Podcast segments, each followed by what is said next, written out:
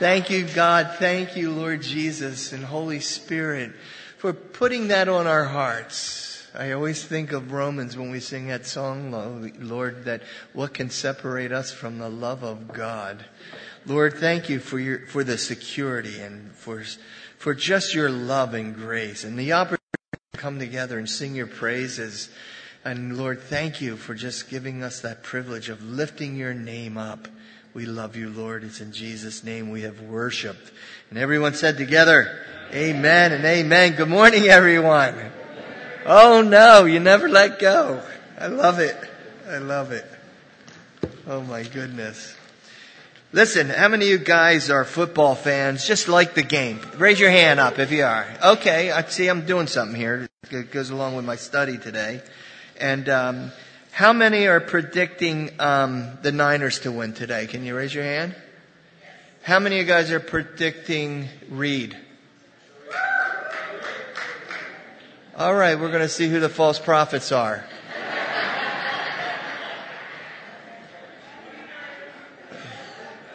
All right, all right. With all that being said, hmm, turn in our Matthew chapter 24 as we study the last days. if Reid wins, this will be the last day. Anyway, Matthew chapter 24. We live in some exciting times, don't we, gang? Man, yeah. For the believer, it's exciting. For those that are not believers, it should be a little frightening if, if you think about it, you know, and, uh, and, uh, well, the next couple months, if my calculations are correct, we're going to be studying what we call eschatology. You know, just the coming of the Lord. And um, did you know that there's more in the Bible about the second coming uh, of the Lord? More of this about the second coming than um, being born again, eternal life. More about, there's more about the coming of Christ, the end of the world as we know it. More about that than um, even our own salvation. And so, and I don't know why. I, I mean, it could be something that's influenced from the enemy. I don't know, but it seems to be the subject that is the least studied for most people. But for the next couple months, we're going to be studying that subject. And I had, I have asked a buddy of mine, um, on March 22nd, Don Stewart's going to come. And we're going to, uh, if, how many of you guys watch his channel? Can, his channel. Well, Don's on that quite a bit. And if you guys don't, you should just get on, online and just, you know, plug in his channel and you'll be able to watch it. But they do a lot of end times prophecy updates and what's going on in the world, wars and, and pestilence, infectious diseases and such. And, uh, but March 22nd. And uh, we're going to make it an all day thing. And uh, it's going to begin with Don teaching here, first and second service. And then we're going to have a session in the afternoon. And then I'm trying to get another speaker along with Don to do a Q&A Sunday evening. But I'm going to ask them to not just give us facts about prophecy and, but how do we, um, as Christians, followers of Christ, His disciples, how do we live our lives in the last day? As parents, how do you raise your kids in such a crazy society today, scripturally? And so I really believe it's something God's laid on my heart to do. I think the place is going to be packed out uh, because I think a lot of people are a little nervous about public school, about the vaccines, about all this crazy stuff that's going on. And the only place that we can get hope is from the Word of God. And so, how do you have hope if you don't know the Bible? Amen, guys? Does that make sense? Anyway, so for the next couple weeks, I'm going to just, in a few weeks, I'm going to just be doing uh, Matthew. There's going to be a couple studies in Daniel. There'll be a study in Ezekiel. And then when we get closer to March 22nd, we'll be wrapping up our, our couple months of eschatology.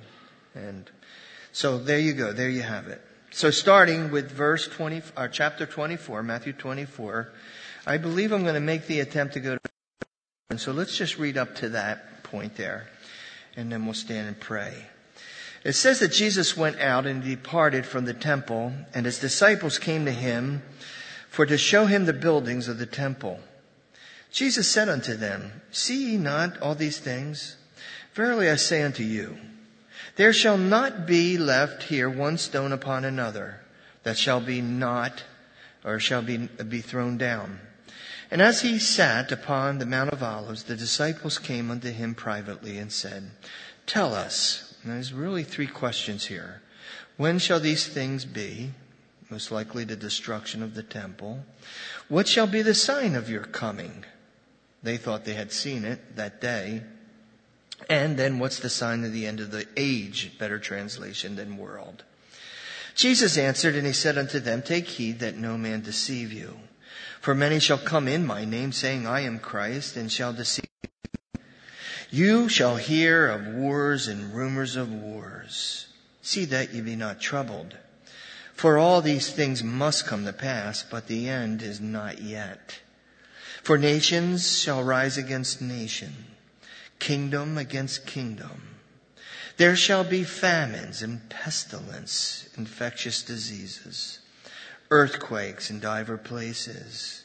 All these are the beginning of sorrows.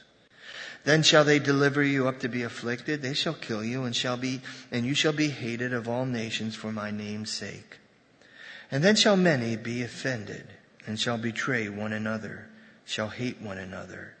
And many false prophets shall arise and shall deceive many. And because iniquity shall abound, the love of many shall wax cold.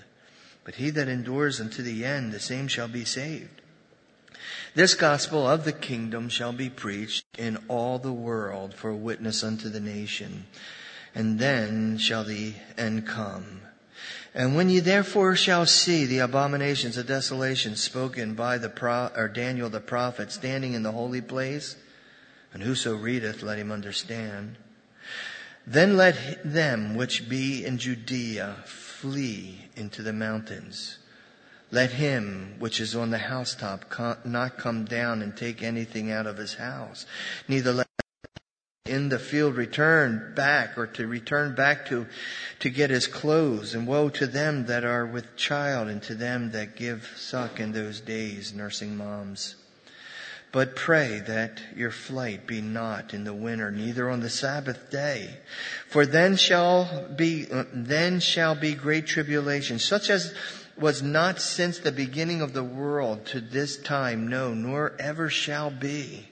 And except those days should be short, shall no flesh be saved. But for the elect's sake, those days shall be shortened.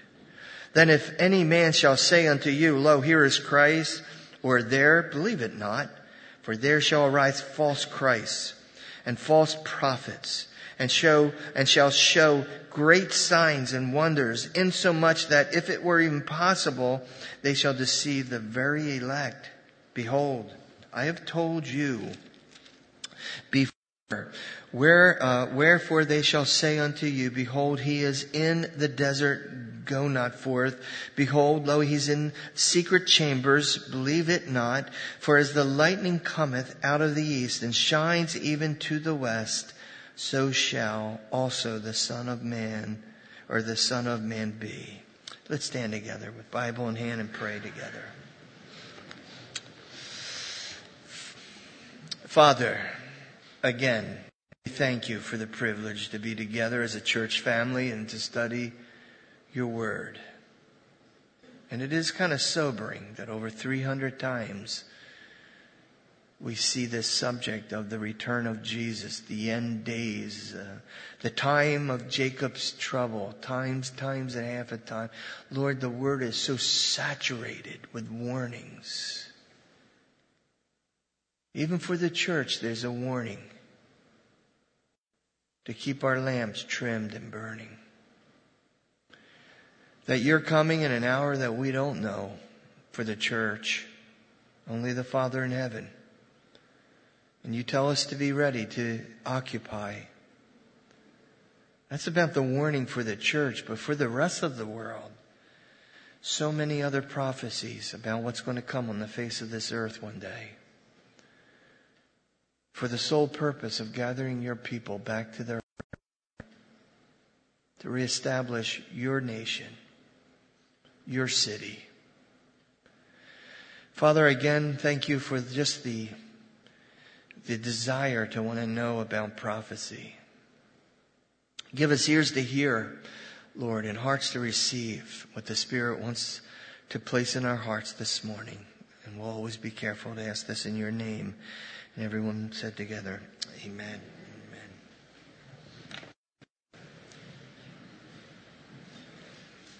Again, I, there will probably be some cross referencing throughout this study.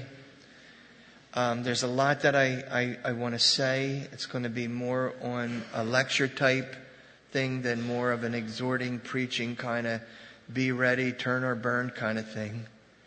Um, because I really think that we need to know this.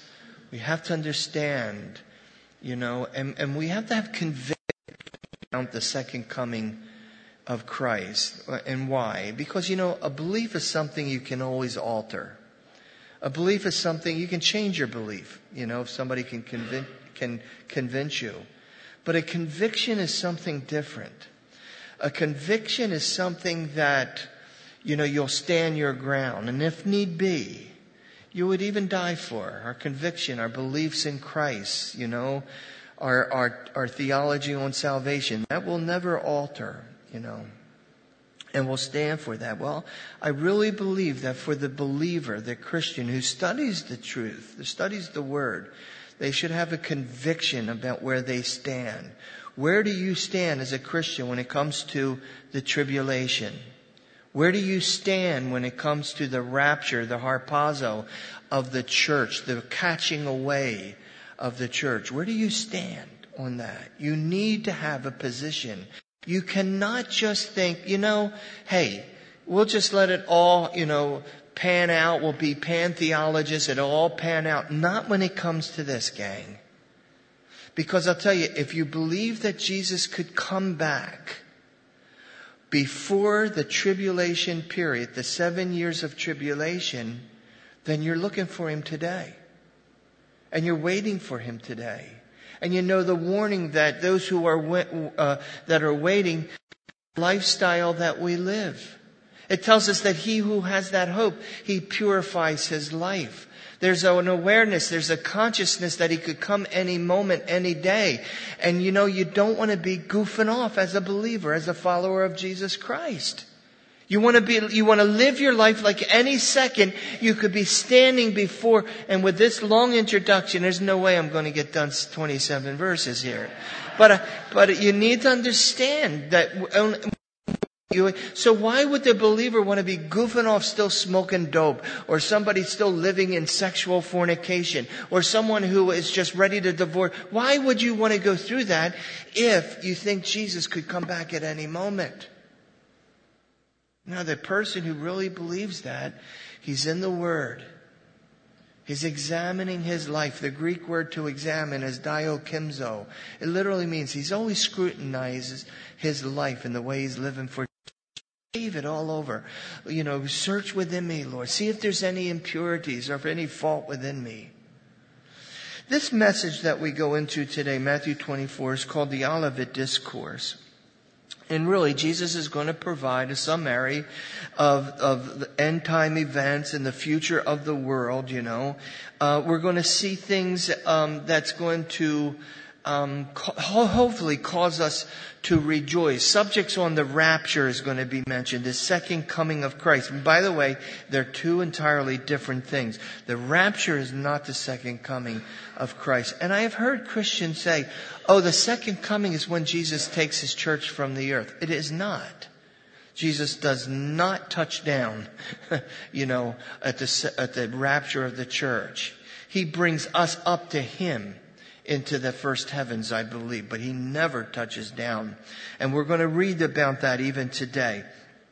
And so, you know, we're going to contemplate about the wrath of God and, and the hope that you and I can share with a world that's out there, that's totally oblivious to any kind of eschatology. And let's try to not always use the fancy words.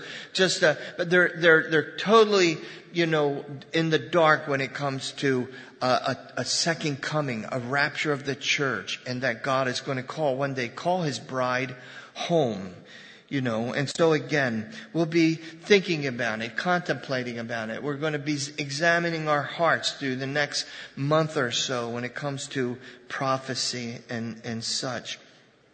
As far as an introduction to all this, prophetically speaking, Israel is going to be the center of the world in our study on, on prophecy. Jerusalem's going to be the center of Israel, or, and, and then the center of Jerusalem will be the Temple is going to be ground zero when it comes to um, the end days. That's where everything is going to end and end there. Jesus is talking to his disciples. I'm setting the setting here um, on the Mount of Olives. Uh, uh, the Mount of Olives overlooking Jerusalem. Uh, at this time, I don't know if you've seen modern pictures of the, the, te- the temple area. Um, there is what they call the Dome of the Rock up there. And there was no Dome of the Rock during this teaching. There was the temple, uh, Jewish temple. It's probably, the, not probably, I know this as fact. It's the east side of the Kidron Valley. I'm just trying to give you a geographic kind of picture of, of, of this area. Lovely place to go and visit, by the way. How many, of you people been to Israel, could you Oh, I would love to do a church trip and take all you guys. But it, but it's, it's so expensive. Ridiculous. My first trip over there to Israel back in the 90s was $900. You can't touch that trip now for what, about six grand? Per person. So if any of you guys got $12,000, because husband, you're not going to go without your wife. You know, it is, one time we went with six, I, I just told everybody buy a ticket, I'll meet in Jerusalem. So we backpacked it all through the Israel. We just, it was a great time. But it's a lovely place to visit. And if you can do that trip, God, you should do it. Um, but it's a place that, you know, I always thought if I ever had to relocate, that's where I would go. I would live, I would live in the old Jewish quarters. I'm telling you, hang out with all the Hasidic Jews and, but anyway. Um, but that's just a picture of that. And Jerusalem is going to be the center uh, of, of these teaching of prophecy, the, the message on prophecy. So you, we're going to read a lot about Jerusalem. You know, someone asked me the other day, well, how is um, the United States in the last days? I don't know. I'm going to leave that to the big guns. We can ask Don Stewart those kind of questions, and you know, I'm tr- I'm even going to try to put a to, uh, call into my pastor be here that Sunday. So let's see how it all plays out. Um, but ask those guys, you know, if you if what, during Q and A, where is America in in prophecy? Um, I don't find it in a, in Zechariah. I think I see it. Uh, we're on the sideline. The country is on the sideline. You and I, we won't be here. Amen? Uh, the church won't be here. Um, but America, I think, is mentioned, but not just blatantly and out in your face kind of thing. So geographically, we, we just, um, we know Jerusalem is going to be kind of in the center of this. Ezekiel chapter 5 verse 5 says this, this is Jerusalem. I have set her in the midst of the nations and the countries all around her. So geographically, she's going to be the center. Um, as far as salvation, and when it comes to salvation during the seven years, she is going to be the center of it all. And uh, again, it says in um, John chapter 4, verse 22, if you remember that dialogue um, between the woman at the well and Jesus, he says this in John 4:22. He says, "You worship what you do not know." And these, by the way, are all out of the New King James says, You worship what you don't know. We know what we worship. Salvation is of the Jews. And it, and it will be even during the seven years, and it will take place there in the center of Jerusalem. We know that it will be the storm center for the world. Jerusalem will be. Zechariah chapter 12 verse 3 says, And it shall happen in that day that I will make Jerusalem a very heavy stone for all people And, uh, and again, the world right now, right now, and will be during the seven years of tribulation, there's this idea to get rid of Israel. That right now, that, that even Jerusalem is sort of like a stone of stumbling for the nations that even today. You know, let's get, but why? Why is it such a sore spot? Because for most part, people that are in the world, he's speaking today, they believe is blocking world peace. The, it, the, world today thinks if we could just get rid of Israel, get rid of, get rid of the Jews, that nonsense. Look what our president done just recently in the turmoil about making, you know, our embassy in, in, in Jerusalem. Personally, I thought it was a great move. You know, it's just going to bring the coming of Christ that much sooner. Be that as it may, it's still going to be a cup of trembling for the world, and it will be the center for the storms. As far as the glory, God is going to use Jerusalem as the center, the, the, the epic of His glory. It tells us in Isaiah chapter 2, verse 2, it says, Now it shall come to pass in the latter days that the mountain of the Lord's house, we're talking about Zion. We're talking about the Temple Mount. He goes on and it says this, shall be established on the top of the mountains and shall be exalted above the hills and all nations will flow to it. Man, all eyes are f- f- uh, fixed on that tiny little piece of real estate today. And during the seven years of tribulation, man, everybody's going to be watching. CNN is going to have their headquarters there. And again, probably not fake news. It's going to be real news because the two prophets are going to rise from the dead and every eye's going to see it. You guys excited about this stuff, man? Okay. I, I am. And the older I get, the more excited I get about it. So we're looking in this passage, we're looking through the Jewish lens. All through this, the ideology and the verbiage, it's all Jewish. It's nothing to do with Gentiles. He's talking to his disciples. He's going to mention about the Sabbath. He's going to be talking about the Jews. He's going to be talking about the way that even their homes are built. Built that way today, if you were ever to visit Jerusalem. Again, we call it the Olivet Discourse because this is where Jesus is hanging out with his disciples. He's going to talk about their future. He's going to talk about the Jews. He's talking about Jerusalem. He's talking about world events.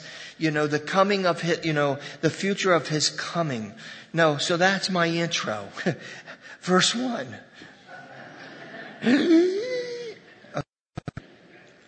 and Jesus went out he departed from the temple.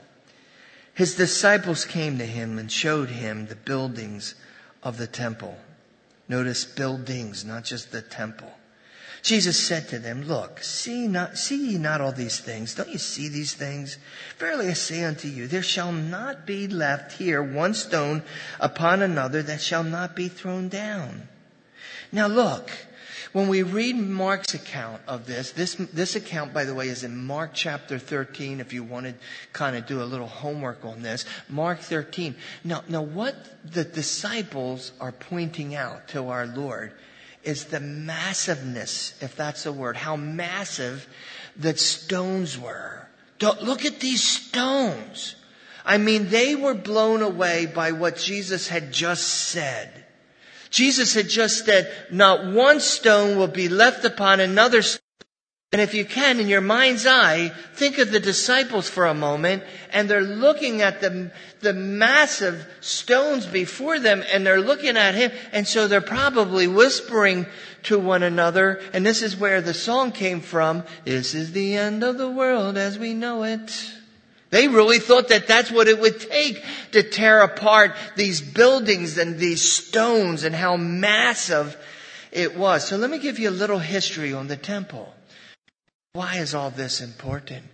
Well, because it's going to be reconstructed again. In fact, even today, and this is so exciting to me, they're trying to do it today. I, I, and I'll touch on that in just a second. The construction of this uh, began roughly around 20 BC or so. Uh, it was completed there, some believe, completed. Some believe not so completed that it was still under construction, but completed in 6 AD 64. It took 18,000 men and 80 years to build this structure. Some again don't, don't believe that when in 70 AD that it was completely, but probably 99.9% that it was. Literally, it was a huge mountain built on a huge mountain with a complex on it. So 36 of the acres were kind of leveled to build the structure. Now the structure itself with the outer court was roughly about 13 acres. You, can you see this in your mind? The, how huge, it's like walking past one of our stadiums and saying, hey, tomorrow it's going to be leveled.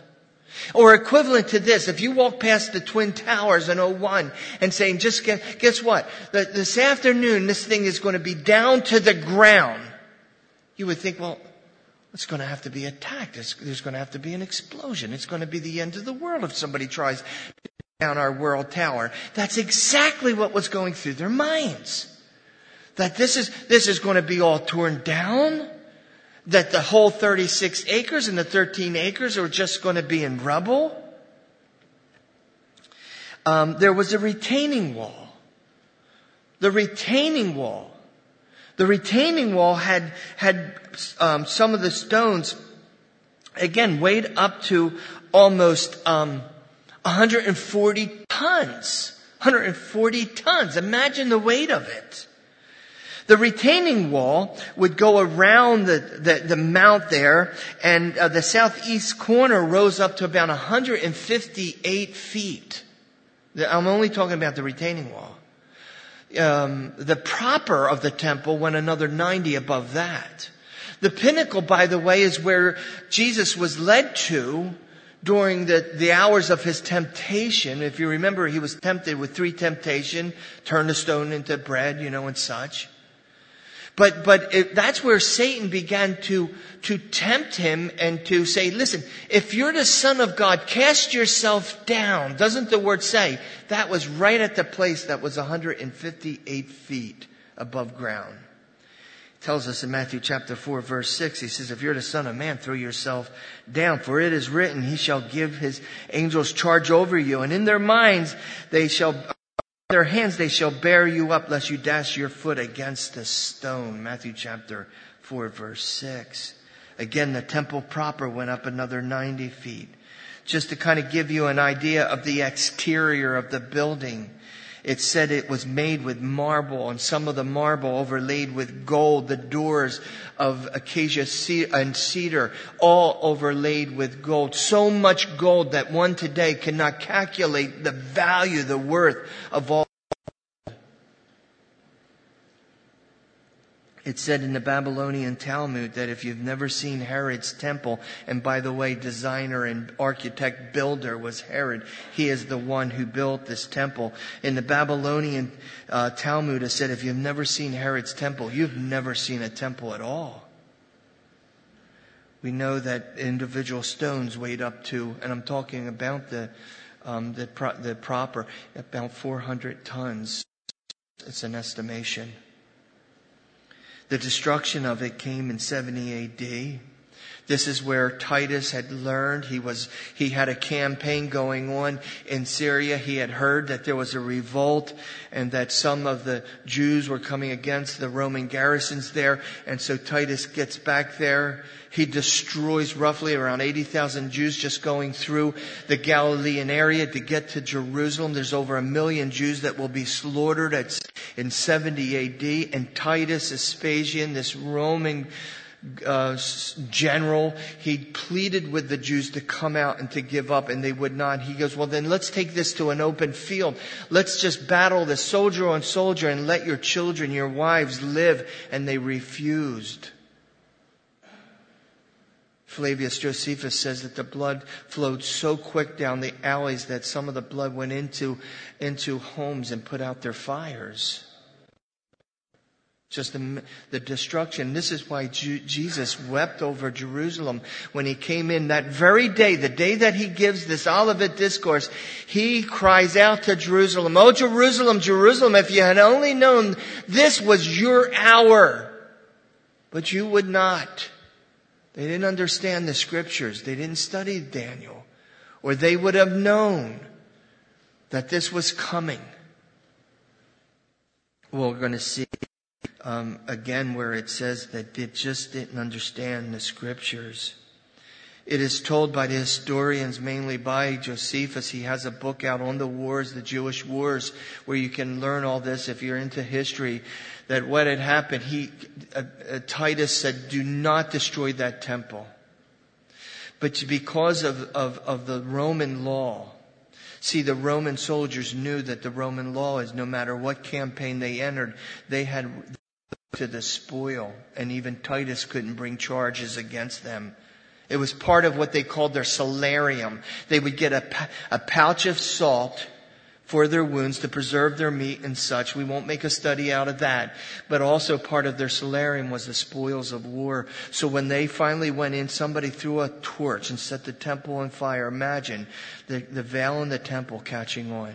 The heat was so great the gold melted in between the crevices of the rocks. Those just imagine, t- today they still don't know how they got those stones in place. 400 tons. Some, by the way, we call it the rabbinical tunnel. You can get down into the rabbinical tunnel today and see the massive stones that are still there today.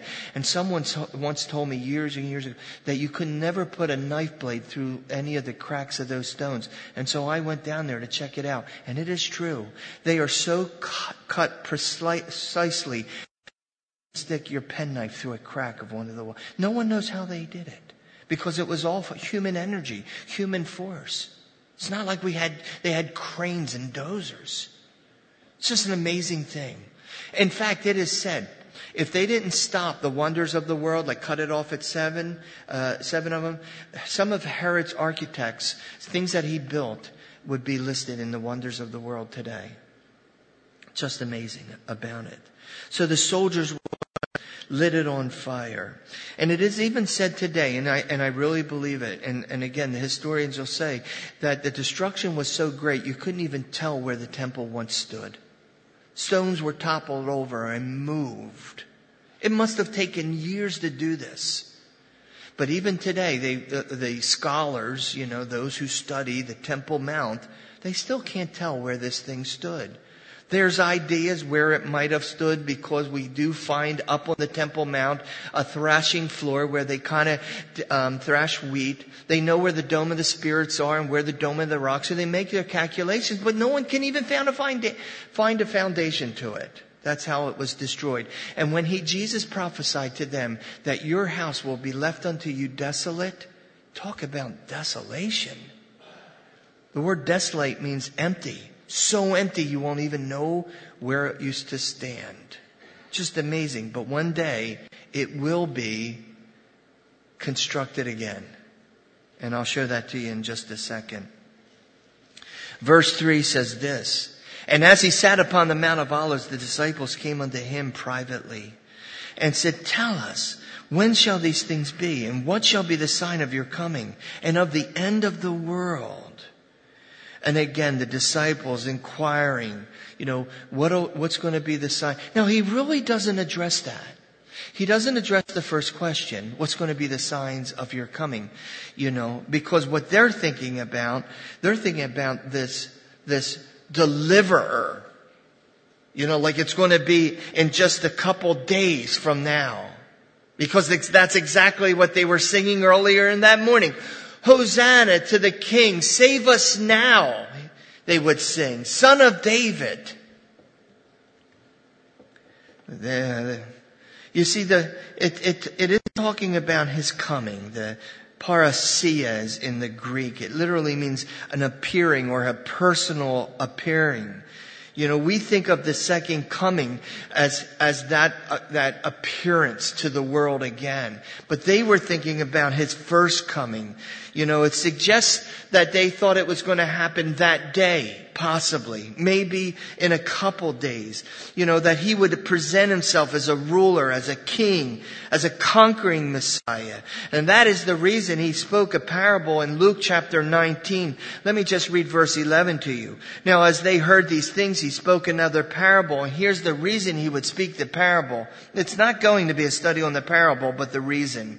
He said this, they thought the kingdom of God would appear immediately. And that's the reason for Luke 19 verse 11. He has to tell them a parable. He's trying to convey to them there's a difference between my first coming and my second coming. He tried with all of his heart, tried to tell his disciples and his followers, I am coming to be crucified. I mean, at the end of his life, the last day of his life, or week, pardon me, he would tell them, I'm going to Jerusalem. It tells us he set his face a flint, meaning that he purposed within in his heart that he was going to Jerusalem, that he was going to die, he was going to be handed over and be persecuted and die on the cross. But then he says, but I don't fret it, I'm going to rise from the dead again. He spelled it out to them, but they didn't get it. They didn't get it because of indoctrination. And I don't mean in a mean way. I don't mean in a negative way. But if you were raised in a religious home all your life and you were just taught one thing over and over and over, you went to your rabbinical school and they taught you over and over and over. You listened to the greatest rabbi teaching Gamaliel and Hillel and they said, no, our, our king is coming. He's going to remove the Roman yoke. He's going to return the scepter back to Judah. And here comes a man who performs miracles and he's taught like no one's ever taught God and he's he has authority like no one has ever had. He's got to be, this has got to be his first coming. And I, that's why I fear people. I fear. I, I'm concerned. Pardon me. The people who are raised in, in a religious setting. They've been raised a certain denomination. They've been in Sunday school, in and out every Sunday. They, they, they're devotions with mom and dad, but they're just, they're indoctrinated over one theology, one churchology, one ideology. And then when you, they come to a church like this and they start talking about Jesus is coming back, going to arrive, they go, what? No, the world's progress, it's going to get better. Jesus, there's always been wars. There's always been pestilence. There's always been, and that's the argument today that he's not literally going to come back in a, you know, a second coming. There's not going to be a literal tribulation. We're in the middle of the tribulation. We're in the middle of the millennial reign. And it's just false teaching. And it's rampant today. Anyway. Again, they had thought the triumphal entry that morning was his glorious, his glorious appearing. See, they had an eschatology, like you and I have an eschatology.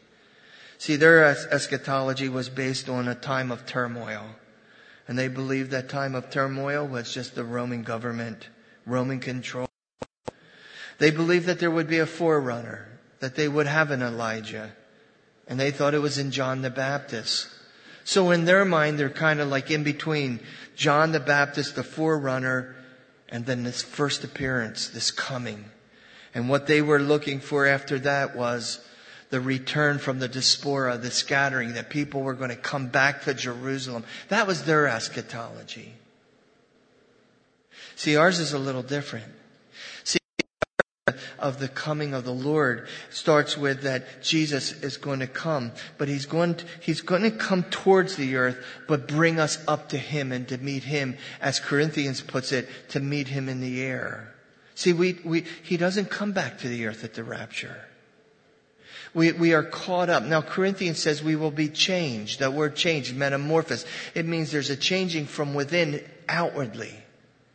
That we're going to be fashioned. Paul also will be fashioned to the likeness of his body. So whatever Jesus took on after his resurrection, you and I are going to have the same thing and we'll meet him in the, and then we're going to be ushered into the marriage supper of the, of the Lamb. Seven years, I believe, around a table with Jesus, a huge table. Remember that song in my father's house? I never get where we can play football though. I never did get that lyric on that song where we can play football. Just saying. But we will go to our father's house. As Jesus said in Matthew chapter 14, where there are many rooms, if it were not so, I would have told you.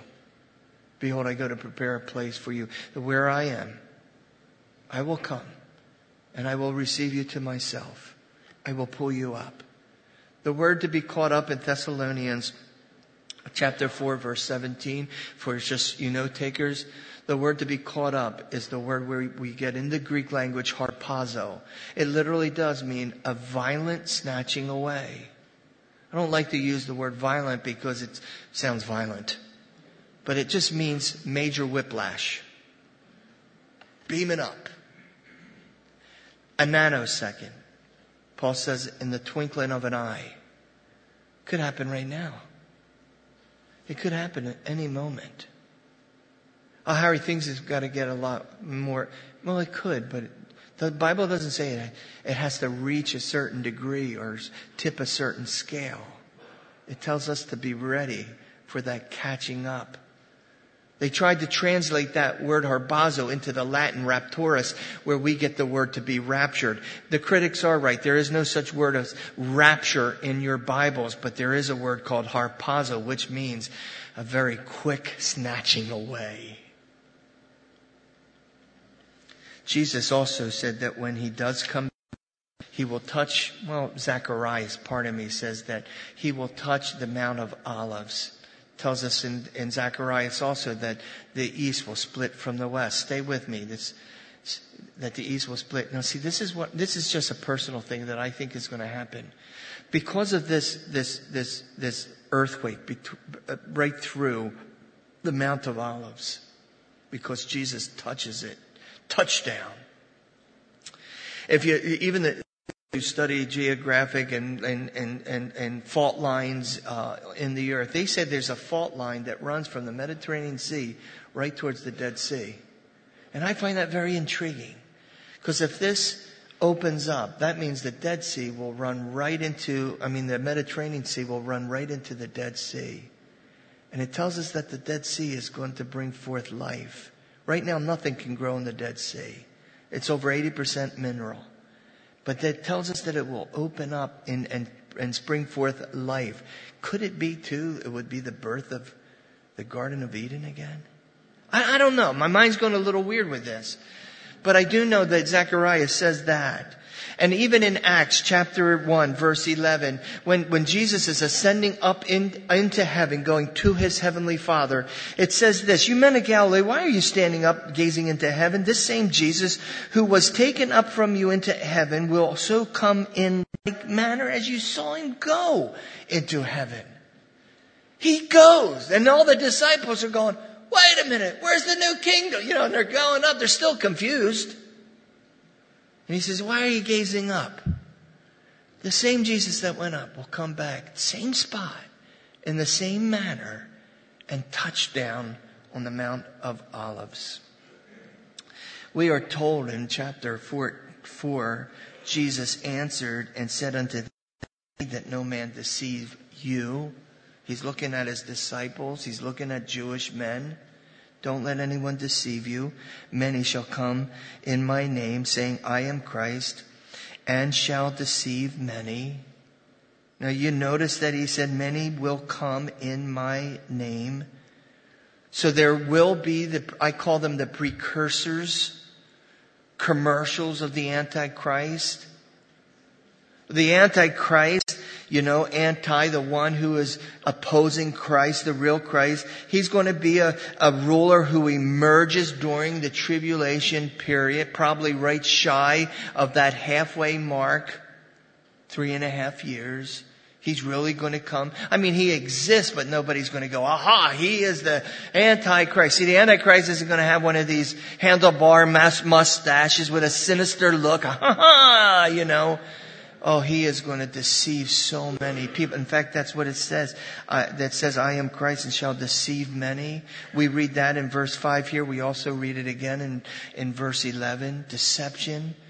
At the beginning of the tribulation period, there's going to be such great, great deception. Please let me have your eyes for a minute. I'll read a, a cross reference to you in a, in a minute. But there are going to be many false Christs. There's going to be a lot of antichrists. There's going to be a lot of deception.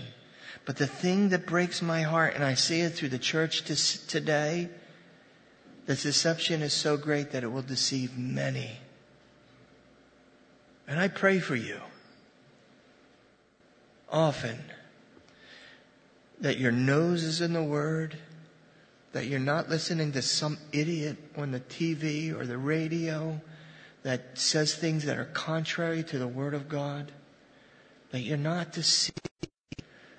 The millennial church today, I'm not saying all of them. Some of them have genuine hearts. Some of them love Jesus. I watch how they worship. But their main theology today is it's reformed. Many of them believe that they're in the tribulation today. And they're just waiting for it to get better and better and better. These dear people are having Bible studies in bars. They're thinking it's a-okay just to live, you know, in sexual sin. We're in the millennium. And they're so deceived. I don't even get angry at it anymore. My heart breaks. Because what we're going to see, the second coming, is in the future.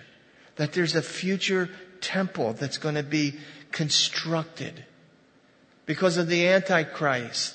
The Antichrist that we read about in Revelation. He will take up his place in that temple. That doesn't exist today. But he will be a ruler who emerges from the tribulation. He's going to be, it's going to be, he will be world dominating. He will have power over the globe. And again, just coming to my mind, we just, we just finished Revelation not too long ago in, in, on Wednesday night. But the Antichrist is going to come across as a man of peace. He's going to have a little pin with a dove. And everybody's going to think, hey, peace and safety. But the Bible says, man, be warned. When they say peace and safety, then comes sudden destruction. In the middle of that three and a half year, the Antichrist is going to break off all treaties with Israel. And, and then the temple is going to be desecrated, which by the looks of that clock, I'm not going to get to that point yet. But that's what's going to happen. He's going to break off with everyone, and he was, he's going to come across as a very evil, supernatural, with great oratory. And again, he's going to deceive many. He will be very charismatic. Now see, there's going to be many. There's going to be many. This is what, this is what John said in 1 John chapter 2 verse 18. Little children, he's addressing the church. It is the last hour. See, see, even the apostle taught about the imminent return of Jesus Christ. They really thought it could happen in their day.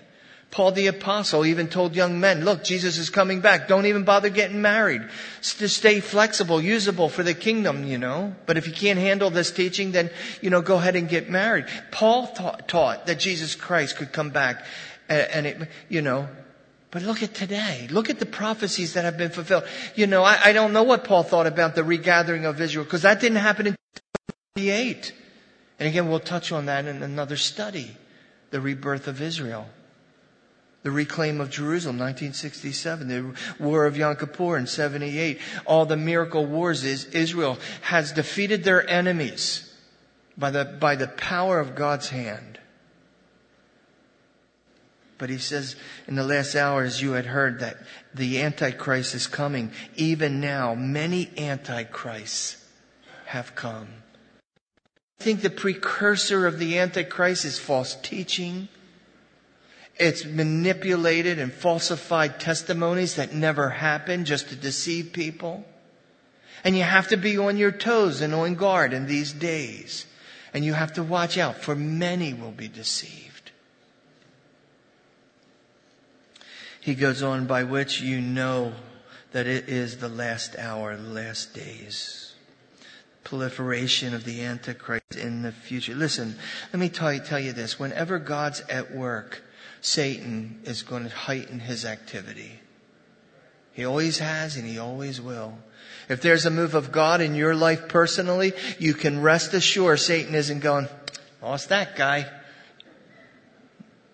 No, he's going to bring more things into your life, into your ear gate, into your eye gate, that will filter down into the place of residence, your heart. And then you'll start to. You got to be careful what we listen to. We got to be careful what we set our eyes on. The lust of the flesh, the lust of the eyes, the pride of life is our three worst enemies for us. Satan's not our enemy. Satan's not our enemy. I mean, he is, but he's been defeated.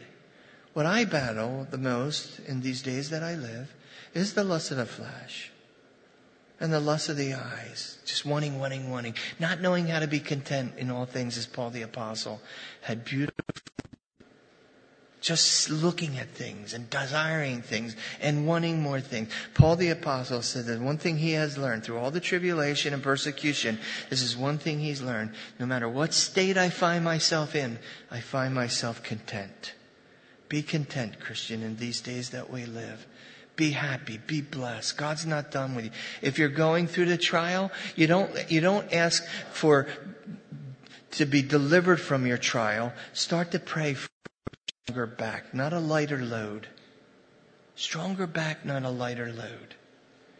Because according to Paul in Romans, the, all that patience that's developed by persecution and all that, it's just going to create more Christ likeness in your life. Look at verse 6 for me. It says, You're going to hear of wars and rumors of wars. See that you're not troubled. He's encouraging them not to be troubled. The same thing with you. You know, in the days that we live, we hear of some of this crazy stuff on the news and who is trying to obtain a nuclear um, program, who is trying to get a, who has a nuclear weapon and is threatening the great dragon and the, and the, and the smaller dragon, you know, who has those weaponry. Think about biological warfare and all this stuff. And now we're so great, we have a new branch of the military that exists now in, in, in space. And I, when I start to hear about things like this, I'm not fearing for my life, you know. Hey, listen, I got a big X on my house. If a nuke come, I want it to hit right there get me out of here. But I fear for my kids, my grandchildren. Should not fear, not phobia. I'm so concerned. I'm so concerned for your kids, our Sunday school. Every kid that's in public school and the indoctrination they're going through today. I fear for it. I looked at my grandson the other day and how long he was on his phone. And I just, I didn't get angry. I said, oh my goodness, look how much time he puts on that thing. We're living in the last days. This generation don't, will not even know how to talk to another person. Won't even know how to communicate. Anyway, so rambling on. But there will always be wars and rumors of war. I get that. But he says, look, don't be troubled. For all these things, they have to come to pass. But the end is not yet. Verse 7 Nations will rise against nations and kingdoms against kingdoms. There's going to be famines. Listen, I Googled it. There's too much to put before you. And again, we'll deal with the whole thing at another time. But famine, pestilence, meaning infectious diseases, and that should bring some antennas up today, huh? Earthquakes in all weird, the most weird places. If we had an earthquake here in New Jersey, I don't mean a tremor, but if we had one that just, just reorganized the whole coastline, I think we would be a little alarmed, wouldn't we? Could it happen? What would happen in the Delaware Valley? What would happen in the Hudson Bay? You know, what would happen? Listen, I know wars has marked out human history. Something I found kind of interesting. Only 8% of human history has ever experienced peace. 8%. If you go to 3600 BC to the present, humanity has had about 14,500 wars. 3.6 billion people killed. Total proper damage if you combined all those wars together. Now, look, I'm not trying to be a killjoy here or joy kill, whatever it is. But if you were to look at all the property damage, cities that were annihilated, torn down because of war, you could take a band of gold 100 feet wide and 30 feet, 33 feet tall and wrap it around the world. That's how much damage war has caused. You know, Daniel talked about till, and I'll just, this will be my closing thought here, that Daniel 9 verse 36, I'll just read a section, till the end of the war, desolations are determined. There's going to be so many wars that happens during the, um, the tribulation time. The mother of all wars will be, of course, the war of Harmageddon, the Greek for Armageddon, the valley of Megiddo. Been there, looked at it. It's just amazing, and it's very sobering. Look at that valley and to think one day our Lord is going to put use a hook and put it in the jaws of these different nations and pull them down into a valley to fight against Israel, and Israel will stand alone. The United States will not be involved in it. We would today, uh, with our president that's in power now, we would come to their aid, but not, not during this war of all wars, man. You know, it tells us in Revelations chapter 6 verse 4, another horse, a fiery horse, went out, and it was granted to the one who sat on it to, to take peace from the earth. The people should kill one another, and there was a great sword. See, in the beginning of the book of Revelation, John sees these four horsemen. The first horseman, guy comes riding in on a white horse. And at first, when you're reading it, you think, wow, white horse, the guy that sat on it. He's got bows, he's got, you know. But that horse marks deception, that the world is going to be totally deceived at first. And what followed that horse here in chapter four, 6, verse 4, is a red horse. And he is the represents war. And he will kill, and he'll keep killing and killing. You know, when you read about the, the, the scrolls, and then you read about uh, the trumpets, and then you read about um, the bowls that are poured out, uh, different series of judgments, series of, of seals when they're lo- uh, loosened. The first wave of destruction will be one third of the world's population dying. Now, I don't know if you can even imagine what that's going to be like. One third of the world's population. You know, that would be equivalent to, well, a few years ago, uh, it would be um, Canada, America, and most of South America. Today, with the world's population being, I think, what, 6.7 billion? Something like that. It would also include part of Europe. And you're thinking, oh my goodness. But see, guys, I don't know where you're at. I don't know where you stand. You know, I'm, I'm hoping you're all, you know, the Lord is your personal Savior. You're born again. You know, you can't teach this with a, um, a heart of joy. Uh, there, uh, uh, soberness, you know, I'm very sober. I'm like, it's alarming to me when I see the church and where it's heading, not our church. I'm talking about Christendom. Um, when I just see what's happening with the media, our entertainment, our entertainment. You know, you can't even watch a movie anymore you know, without turning away from it or whatever. But the reason I say that, I went and saw a movie the other day with Erm. It was called uh, 1917. I'm, I'm really intrigued with some of these movies about the, the wars and such. And I love what, listening, watching documentaries, all the different wars. And, but I'm more concerned about why they were started and how they ended because if you, if you look at that, you look at that movie at the end, there's this young man who just at the end of the movie just walked over to a tree and he sat down. And you thought, where's there any hope in this? Where is there any hope for a future? You think of the 58,000 men that died during Vietnam. Just in battle. Many more after that. Think of the Civil War. How many people died? All, all the wars combined, more people died in the Civil War. And then think about the Korean War. Now we're kind of hitting home. My father in law was in Korea. My brother served in Vietnam. But this is where the war, this is where the world is heading to a very confrontational, conflict world. conflicting. But it's all going to start. It's all going to, the hub of it, ground zero, will be around Jerusalem. Keep watching. If you're truly wise, let's stand together.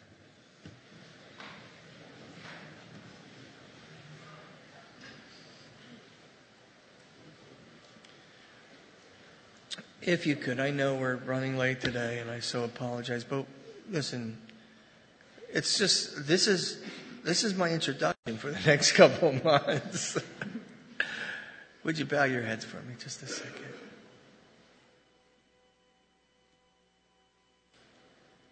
Hey, let's start this thing off this way, gang. If, if you would, if you're in need of prayer, maybe something in this teaching stirred your heart. And, you know, I started by saying, you know, this is that we shouldn't be goofing off. And if you feel in your heart that's that's been you, you've been just taking everything so lightly, your relationship with the Lord, or maybe you don't even know the Lord in a personal way. If that's you, would you just raise your hand real quick so I can pray for you?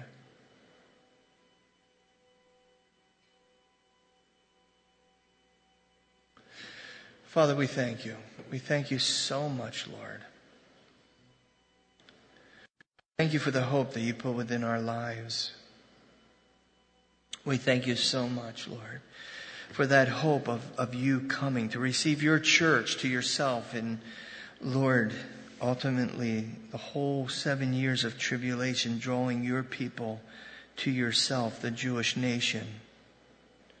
We know that in the last days that Israel and Jerusalem will be a, cu- a couple, a cup of trembling. But for your church, you to, to be vigilant. You told us to keep our lamps trimmed and burning and to always watch because we don't know when our bridegroom comes. That we should always be ready for that trumpet to be blast, for that calling of your bride to yourself, to be ushered, Lord, into into your glory around the supper of the Lamb. Oh Lord, please. All, all of us here. Fill us with your Holy Spirit and fill us with that hope. And we'll always be careful, our Lord. We'll always be careful to ask these things in your precious name. It's in Jesus' name we pray. Amen. I'm afraid we're going to have to cut it there because the last time I went over, our Sunday school and teachers are going to. Anyway, God bless you guys. In God's grace, have a blessed, blessed week. Amen. Sorry, buddy. It's all good. I don't want to.